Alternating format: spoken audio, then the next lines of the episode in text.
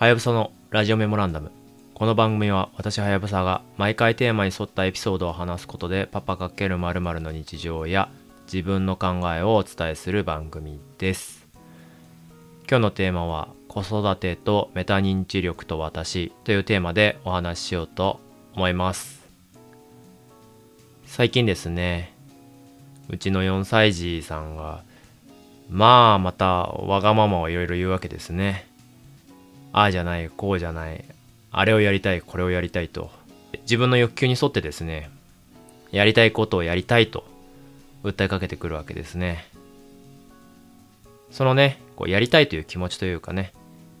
衝動っていうのはめちゃくちゃ大事だなというふうに思う一方で、やはりね、親としては時と場合によるというジャッジをせざるを得ないことが多いわけです。例えば夕方ね、保育園から帰ってきてから公園で遊びたいとよく言われるようになってしまったんですけれども、これもね、夕方もう日が暮れて危ないからやめようとか、みんなもうお家帰るから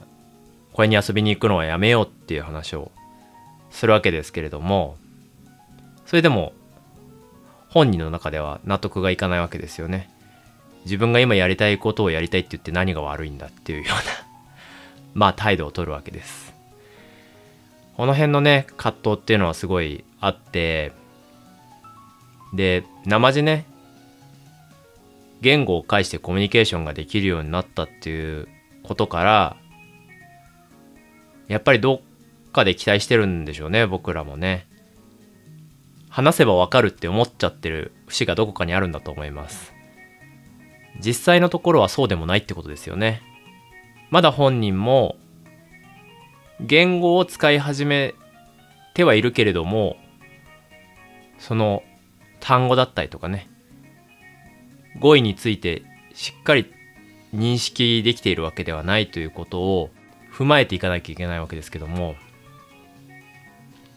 そこがなかなか難しいというか、自分も使っているコミュニケーションのツールだから、そのレベル感で話せると思っちゃうみたいなところはあるんだろうなというふうに気づいて、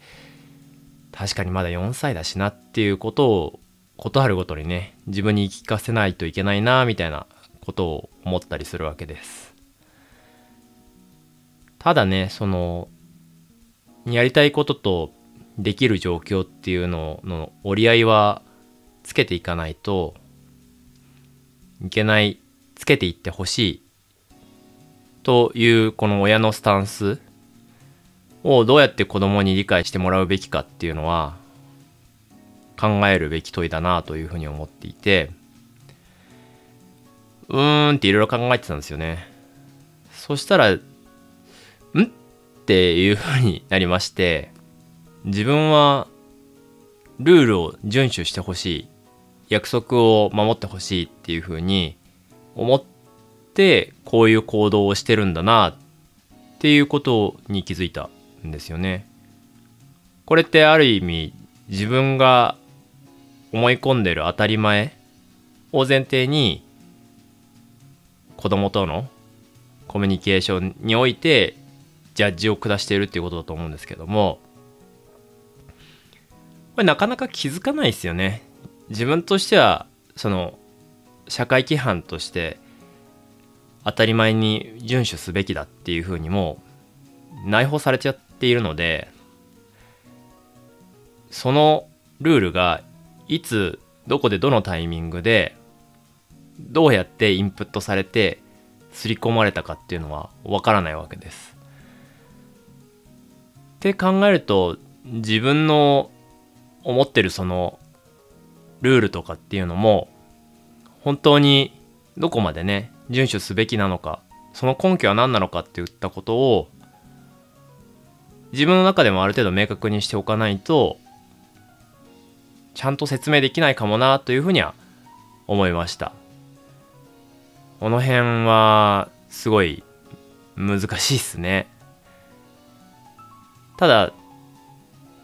なんて言えばいいのかな、すごいいい体験だなと思いましたね。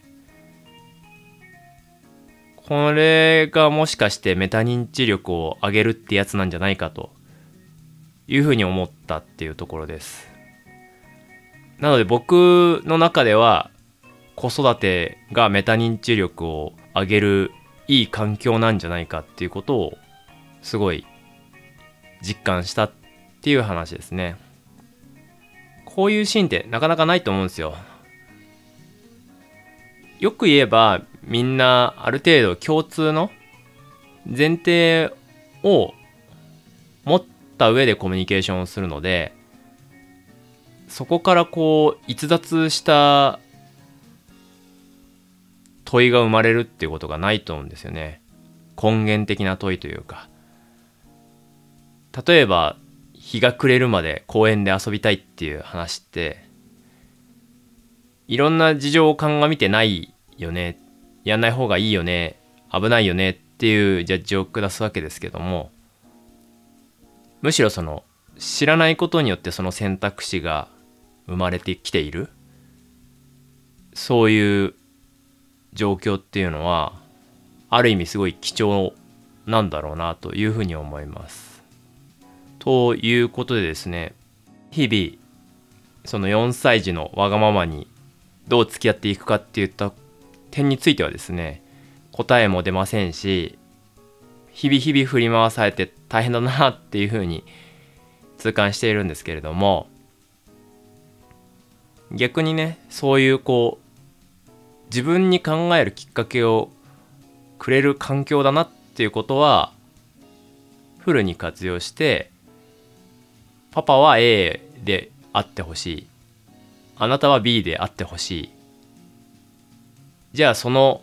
A と B のどちらかにするのか、 A でもなく B でもなく C という結論でね、お互いが納得するような状況を作れるのかどうかっていったところは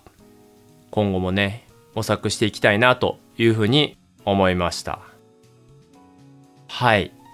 ということで、なかなかね、子供のわがままに振り回される状況っていうのは大変だなという